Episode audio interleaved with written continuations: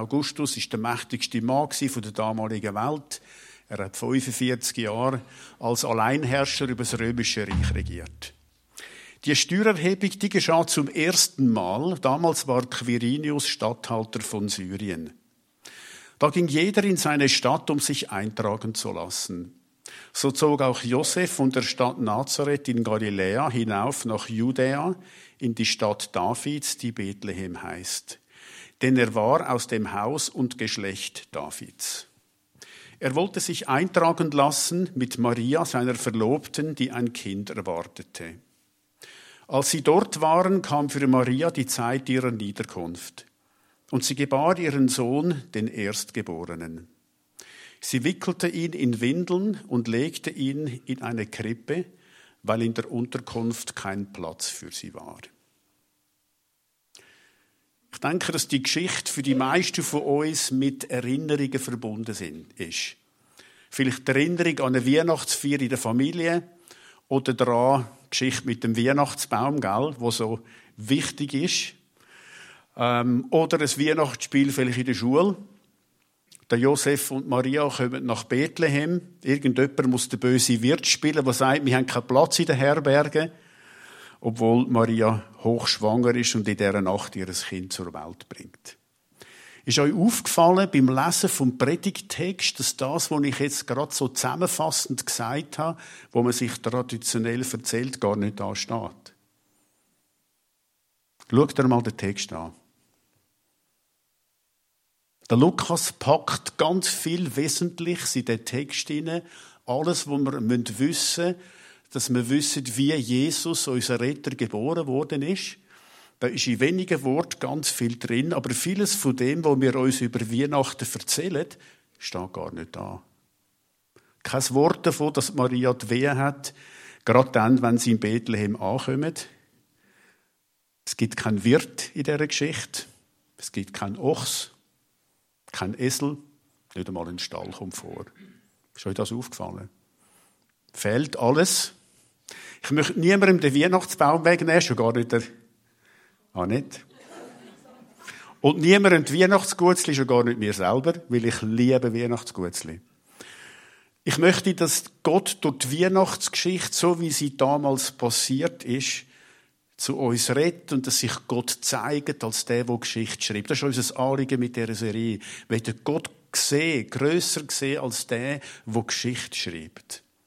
Die Weihnachtsgeschichte ist eine Erfüllungsgeschichte. Gott schreibt Geschichte mit Menschen und durch die Geschichte, wo er mit den Menschen schreibt, erfüllt sich Gottes Plan. Was ist damals genau passiert? Die Geschichte fängt mit einer Steuererhebung an. Das ist eine sehr unbeliebte Sache. Wir wissen aus den Geschichtsbüchern, dass es vom Balkan bis nach Palästina Aufstand gegeben hat wegen so Steuererhebungen.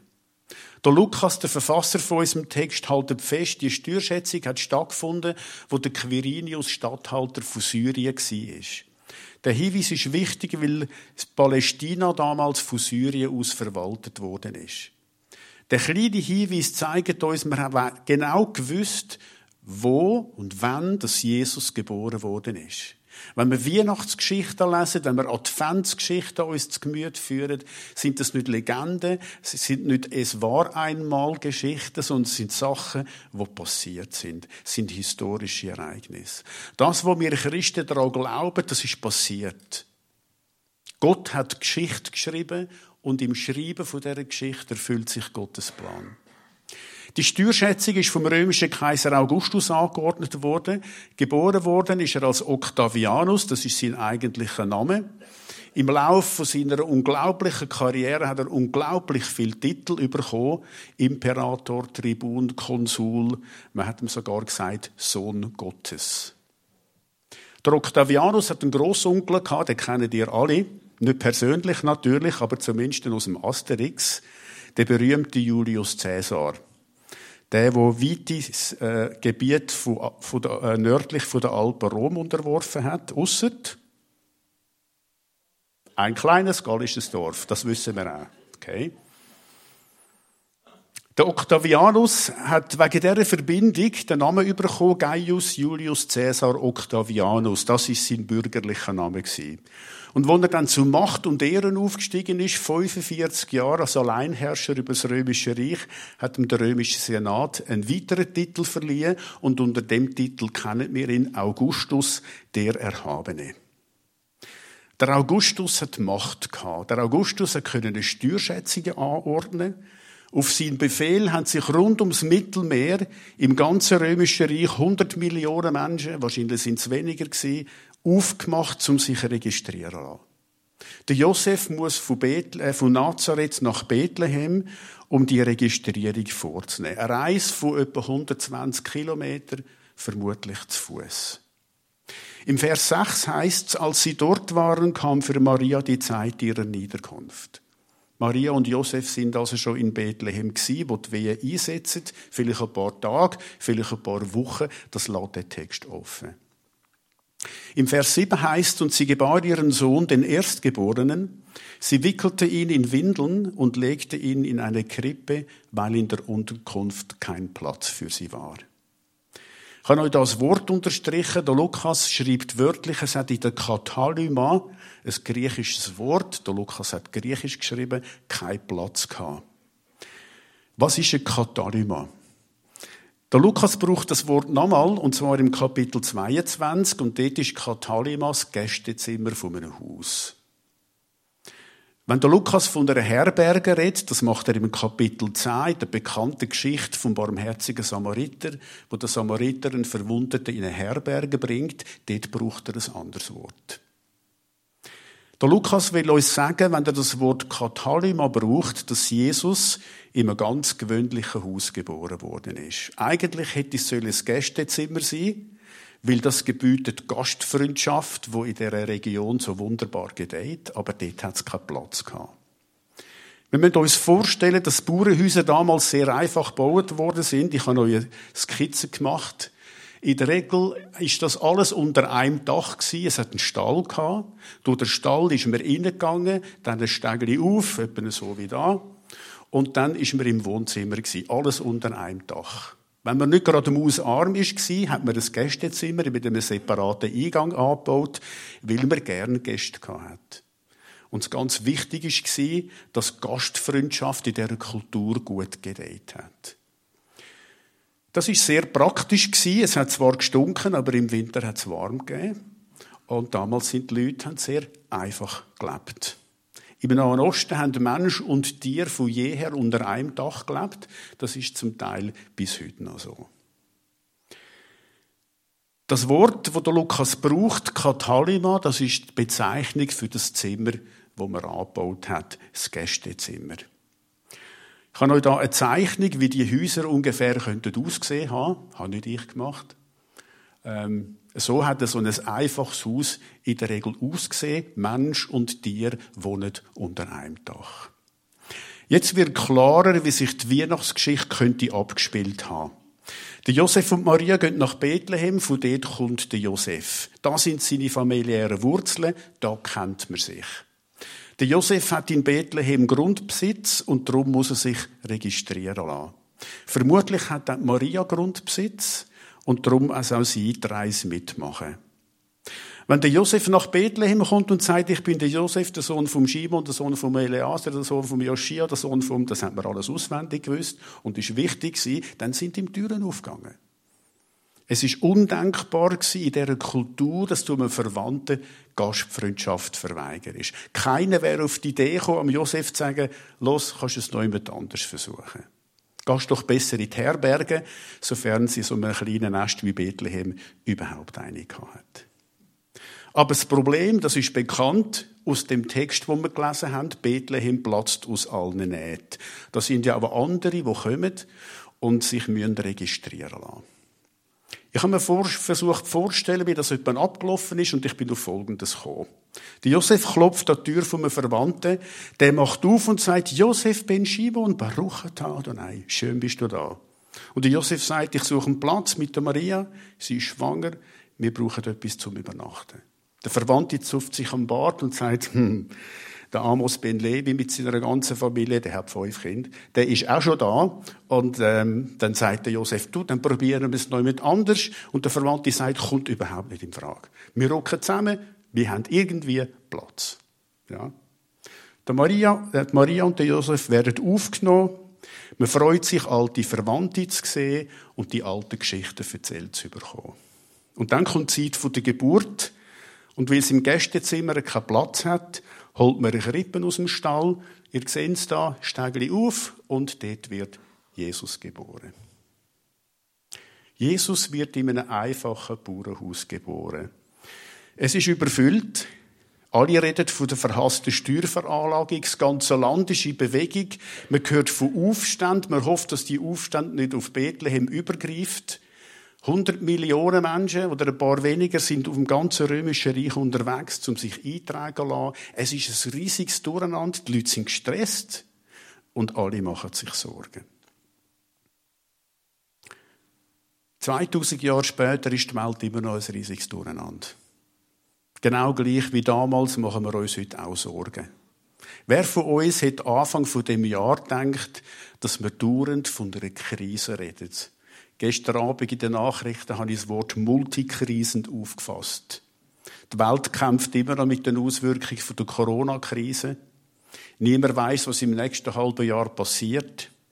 Wir haben eine Klimakrise. Die ist in einigen Regionen dieser Welt schon sehr gut spürbar. Und in den nächsten Jahrzehnten werden Millionen von Klimaflüchtlingen an die Wohlstandsfestung Europa klopfen und sagen, wir wollen auch einen Platz. Wir haben eine Energiekrise. Wir haben noch Strom. Wir wissen nicht, ob wir im Januar um diese Zeit noch gerade Strom haben. In den Ländern, die von russischem und ukrainischem Getreide abhängig sind, gibt es eine Lebensmittelkrise. Wir reden von einer Atomkrise. Die letzte Atomkrise, die sogenannte Kuba-Krise, die haben wir gehabt, drei Jahre bevor ich geboren worden bin. Wer hätte gedacht, dass über 50 Jahre später das Wort immer wieder in den Medien kommt? Wir haben das ziemliches Durcheinander. Mit drin ein Mann, der Wladimir Putin. Herr über 6000 Atomsprengköpfe und offenbar trieben vom Wunsch, als grosser Zar in Geschichte einzugehen. Seine Kritiker schalten er aus, sie werden vergiftet, inhaftiert oder sie verschwinden. Der Putin ist Herr von Vladivostok bis nach Moskau, vom Schwarzen Meer bis in die Arktische See. Es Wort von ihm langt und eine Kaskade von Ereignissen setzt sich in Bewegung und am Ende haben wir einen Atomkrieg. Und dann haben wir kein Durcheinander mehr, dann haben wir eine Katastrophe. Im Grunde genommen ist das fast die gleiche Geschichte wie damals, wo Jesus geboren worden ist. Die Geschichte damals ist nur in einer Hinsicht besser als unsere, die Welt. Es hat noch keine Atomwaffen gegeben. Aber sonst haben wir das gleiche Durcheinander, die gleichen Machtstrukturen und die gleichen Sorgen von ganz vielen gewöhnlichen Menschen wie du und ich. Der Augustus ist Herr über das mächtigste Reich der Antike. Er hat keine atomare Gefechtsköpfe, aber er hat 70 Legionen, die trainiert sind zum Töten. 250.000 Mann stehen unter seinem ständigen Befehl. Aus den römischen Geschichtsbüchern wissen wir gut Bescheid über den Augustus. Er schaltet seine Kritiker aus, wie das der Herr Putin macht. Sie werden auf dem Schlachtfeld tötet oder in die Verbannung geschickt oder in Selbstmord treiben. Bücher, wo am Augustus seine Herrschaft kritisieren, werden öffentlich verbrannt. Heute erlaubt man entsprechende Mediengesetze und schließt unabhängige Redaktionen.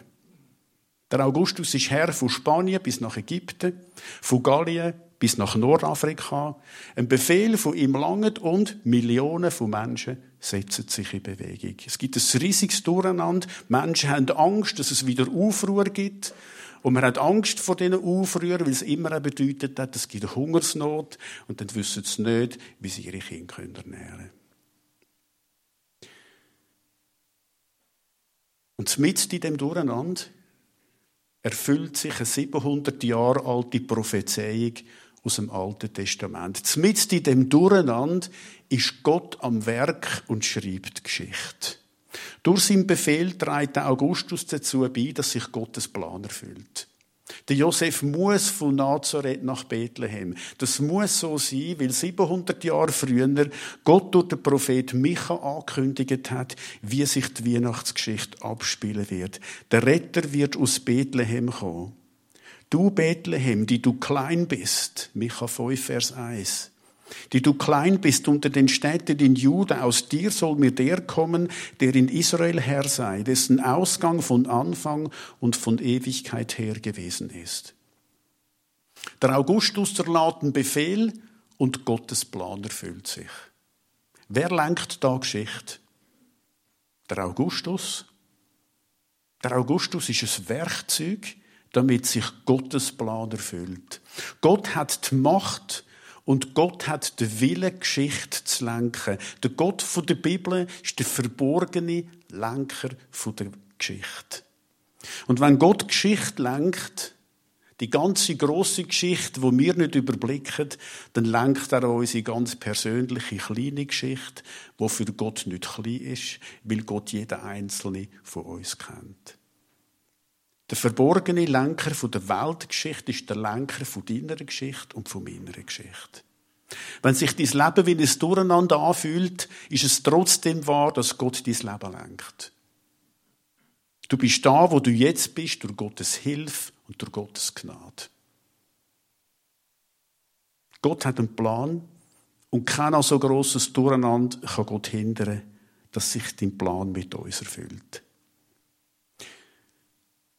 Wir haben am letzten Sonntag gehört, dass der Stern von Bethlehem das Zeichen gegeben hat für die Geburt von Jesus. Das erinnert uns daran, Gott ist der Lenker der Geschichte und der Lenker vom All. Gott kann einen Herrscher wie den Augustus brauchen. Er kann einen einzelnen Stern zum richtigen Zeitpunkt zum Leuchten bringen. Er ist über, Herr über die Laufbahn der Kometen. Er ist Herr übers All. Er hat alles geschaffen. Er ist größer als seine Schöpfung. Und die Weihnachtsgeschichte, die ist eine Erinnerung an diese grosse Realität. Wisst ihr, wie viele Sterne das es gibt? Ich kann mir sagen, schätzungsweise so viel. Also ich habe die Null im Fall zählt. He? 70 Trilliarden. Jetzt habe ich versucht herauszufinden, wie viel, wie viel Milliarden sind 70 Trilliarden. Weiß es jemand von euch? Ich weiß es nicht. Sind das 70.000 Milliarden? Kann das sein?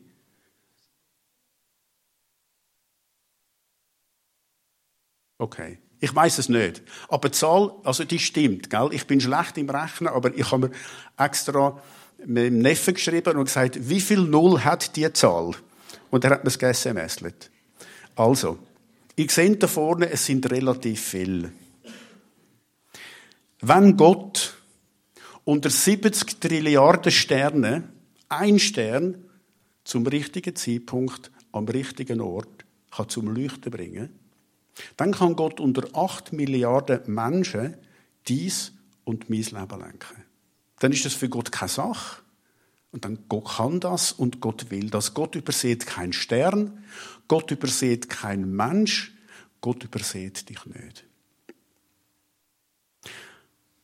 Wenn Gott Geschichte schreibt, dann braucht er neben den Mächtigen von dieser Welt ganz viel, ganz oft gewöhnliche Menschen. In unserer Geschichte sind das der Josef und Maria. Wir haben über Maria in dieser Serie bereits etwas gehört und darum möchte ich jetzt den Fokus nach dem Augustus auf den Josef legen. Der Josef beeindruckt mich durch die Art, wie er die Rolle interpretiert, wo Gott ihm in der Weihnachtsgeschichte zuschreibt. Wo der Josef vom Befehl vom Kaiser vernimmt, macht er sich mit der Maria auf von Nazareth nach Bethlehem. Um zu verstehen, was die Reise für den Josef bedeutet hat, müssen wir neun Monate zurückgehen. Im Kapitel 1 vom Lukas-Evangelium wird berichtet, wie Maria Besuch von einem Engel überkommt. Der Engel sagt ihr, du wirst durch Gottes Geist schwanger und Jesus, den Sohn Gottes, zur Welt bringen. Die Maria sagt ja, obwohl sie weiß, das wird mir einen Haufen Problem bringen. Man wird sie nicht verstehen. Nicht einmal der Josef wird sie verstehen. Die beiden haben noch keinen Sex gehabt, das hat im Judentum in die Ehe gehört. Der Lukas berichtet dann im Kapitel 1, dass Maria am Josef erzählt, was der Engel gesagt hat und dass am Josef seine Reaktion verständlich ist. Er ist schockiert gewesen. Er hat die Verlobung heimlich auflösen, weil er sie nicht verstanden hat. Logo, auch der Josef weiß, wie Kinder auf die Welt kommen. Er hat nicht können wissen, dass da gerade das größte Wunder der Geschichte seinen Anfang nimmt und dass er eine Rolle darin spielen hat. Aber dann hat der Engel auch den Josef besucht und der Josef wo er die Botschaft vom Engel gehört hat, hat glaubt, dass Maria von Gottes Geist schwanger ist. Und jetzt versuchen wir uns mal in die Situation vom Josef zu versetzen. Er steht vor einer Entscheidung. Soll ich die Maria heiraten? Die Leute werden immer denken, er hat eine geheiratet, die ihm untreu war. Das war eine Schande in dieser Gesellschaft damals. Und das bringst du nicht mehr weg. Aus den Evangelien und aus geschichtlichen Quellen wissen wir, dass Josef und Maria und auch Jesus später immer mit dem zu kämpfen hatten. 30 Jahre später, wo Jesus in seine Heimatstadt Nazareth gekommen ist und Wunder da haben, haben die Leute abgelehnt. Wo sie ihn gesehen haben, haben sie gesagt, ist das nicht der Zimmermann, der Sohn von Maria? Markus Evangelium, Kapitel 6. Das hat so tönt, ist das nicht der Zimmermann, Jeshua bar Miriam. Maria ist nicht der eigentliche Name der Mutter von Jesus, sondern Miriam, weil nie ein Jude auf die Idee gekommen wäre, seiner Tochter den Namen Maria zu geben. Das ist latinisch. Sie hat Miriam geheissen. Im Syrischen ist Mariam daraus geworden und im Latinischen hat man das M weggenommen und dann ist Maria daraus geworden. Also Jesus, seine Mutter, hat Miriam geheissen. Und der Josef, das ist der Jehoschaf. So hat man das wahrscheinlich ausgesprochen, weil das auch ein jüdischer Name ist und Josef nicht. Und wenn ich euch das sage, ist das wichtig, weil wenn Sie sagen, ist das nicht der Zimmermann Jeshua bar Miriam, dann ist das eine ganz ungewöhnliche Formulierung, wo man damals gar nie gebraucht hat. Weil wenn ein Jude gesagt hat, wer er ist, hat er sich nie auf seine Mutter bezogen, sondern immer auf den Vater. Ja? Jesus hat dem Petrus mal gesagt, du bist der Shimon bar Jona. Okay, ist immer der Vater. Und jetzt sagen die Leute ganz bewusst, ist das nicht der Zimmermann Jeshua bar Miriam? Das hat bedeutet, wir wissen, dass der unehelich geboren worden ist. Ja? Das ist nicht der Sohn von Josef, sondern der Sohn von der Maria. Und die Gerüchte, hat man nicht mehr weggebracht. Im zweiten Jahrhundert nach Christus ist das Gerücht populär geworden, Maria habe Ehebruch mit einem römischen Soldaten namens Panthera begangen. Der Josef habe sie fortgeschickt und Maria habe dann einen Bastard geboren, wie man damals abwertend gesagt hat. Das Gerücht hat sich in jüdischen Kreisen bis in die Reformationszeit gehalten. Warum erzähle ich euch das? Es macht klar, der Josef hat genau gewusst, dass ihm eine schwierige Aufgabe bevorsteht. Wo der Engel ihm offenbart, was passiert ist und ihm sagt, er soll Maria heiraten, hat er gewusst, jetzt kommen Probleme auf uns zu. Der Josef hat begriffen, ich habe eine bestimmte Rolle in dieser Geschichte spielen. Nicht die Hauptrolle, aber der wichtigste Nebendarsteller. Er hat begriffen, ich habe eine Lebensaufgabe, nämlich Maria in Schutz zu nehmen, sie zu heiraten und mit ihr und mit Jesus Familie zu sein. Und das hat er dann auch gemacht. Der Josef ist ein mutiger junger Mann. Etwa 20 Jahre alt, Maria etwa 15. Wir haben das in zwei Wochen vom Start der Serie schon gehört. Man hat damals sehr jung geheiratet. Junge Leute, die ein mutiges Ja zu Gottes Wegen haben. Der Josef sagt Ja zu seiner Rolle und er macht die Rolle gut. Er ist da, wenn Maria und, der Josef, äh, und Jesus ihn brauchen. In den Augen der Menschen um ihn herum hat er die falsch geheiratet. Aber der Josef nimmt es auf sich. Er ist nicht im Skiwerferlicht, aber er ist da. Er ist einer, der sagt, Gott, du darfst mit mir Geschichte schreiben. Nicht wie ich will, sondern wie du willst. Das verdient etwas. Ich habe euch einen Vorschlag mitgebracht, was das verdient. Der Josef kommt von mir der Oscar für die beste Nebenrolle über. Der junge Mann, der beeindruckt mich. Und wenn ich am Josef sein Leben anschaue, man weiß in den Evangelien nicht viel von ihm, aber er ist da und er macht seinen Job. dann wird mir bewusst, mit so Menschen schreibt Gott Geschichte. Mit genau so Menschen. Geschichte, die die Welt zusammengehalten hat, die ist nicht in Rom geschrieben worden und die wird auch nicht in Moskau geschrieben. Sie wird dort geschrieben, wo Menschen Ja sagen zu Gottes Weg. Am Josef seine Rolle ist schwierig mit einer schwangeren Verlobten. Und jetzt kommt noch die blöde Steuerveranlagung dazu. Warum ist die blöd? Die ist blöd, weil der Josef und Maria mit ihrem nicht gerade optimalen sozialen Status an die Öffentlichkeit müssen. Ich nehme mir sicher, sie haben geplant, ähm, in Nazareth zu bleiben und möglichst unter Ausschluss von der Öffentlichkeit das Kind zur Welt bringen, dass man nicht viel merkt und dass sie möglichst wenig gesellschaftliche Ächtung haben. Aber das geht jetzt nicht mehr. Sie müssen nach Bethlehem. Und dann kommt er bei Verwandten unter und der Josef muss Maria als seine Verlobte vorstellen. Alle sehen, dass sie hochschwanger ist, der Rest können sie sich denken. Das ist nicht einfach für den Josef. Und es erinnert mich daran, es ist nie einfach, wenn du Teil der Geschichte von Gott bist. Aber es ist das Beste, was uns passieren kann. Es gibt nichts Besseres, dass ich weiß, wie der Josef, ich bin jetzt, wo ich bin, genau da, wo Gott möchte, dass ich bin. Das ist unter Umständen nicht leicht, aber es gibt eine Zufriedenheit. Zu wissen, Gott, ich bin jetzt da, wo du möchtest, dass ich bin. Ich bin an dem Platz, das gibt einen tiefen, tiefen Lebenssinn. Wenn wir Teil der Geschichte sind, wo, Gott schreibt, dann kommt es vor, es kommt sogar unweigerlich vor, dass wir gewisse Sachen nicht verstehen. Die Josef hat nicht können verstehen, warum die blöde Steuerveranlagung ausgerechnet jetzt hat müssen passieren. Er hat vom Engel, der ihn besucht hat, auch keine Erklärung dafür bekommen, dass das jetzt genau wegen dem muss sein, damit sich biblische Prophetie erfüllt. Gott erklärt sich uns oft nicht. Und das nicht erklären, das kann zum Leiden im Glauben werden. Gott, ich verstehe nicht, warum das das ist. Ich verstehe nicht, warum dass ich jetzt gerade das oder das muss durchmachen. Und das kann zum Leiden werden an der Verborgenheit von Gott. Gott ist der verborgene Lenker der Weltgeschichte und manchmal ist er auch in unserem Leben verborgen. Aber, und jetzt kommt etwas ganz Wichtiges, was ich euch mitgeben will. Verborgenheit von Gott ist nicht das gleiche wie Abwesenheit von Gott. Gottes Verborgenheit ist nicht das gleiche wie seine Abwesenheit.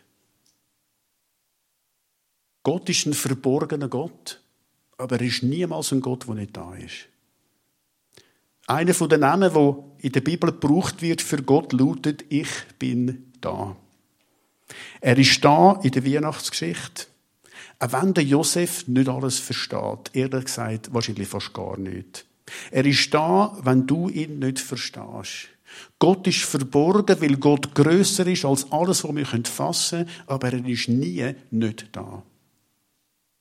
Das kann ein Leiden sein, wenn wir Gott nicht verstehen, das kann aber auch eine Chance sein.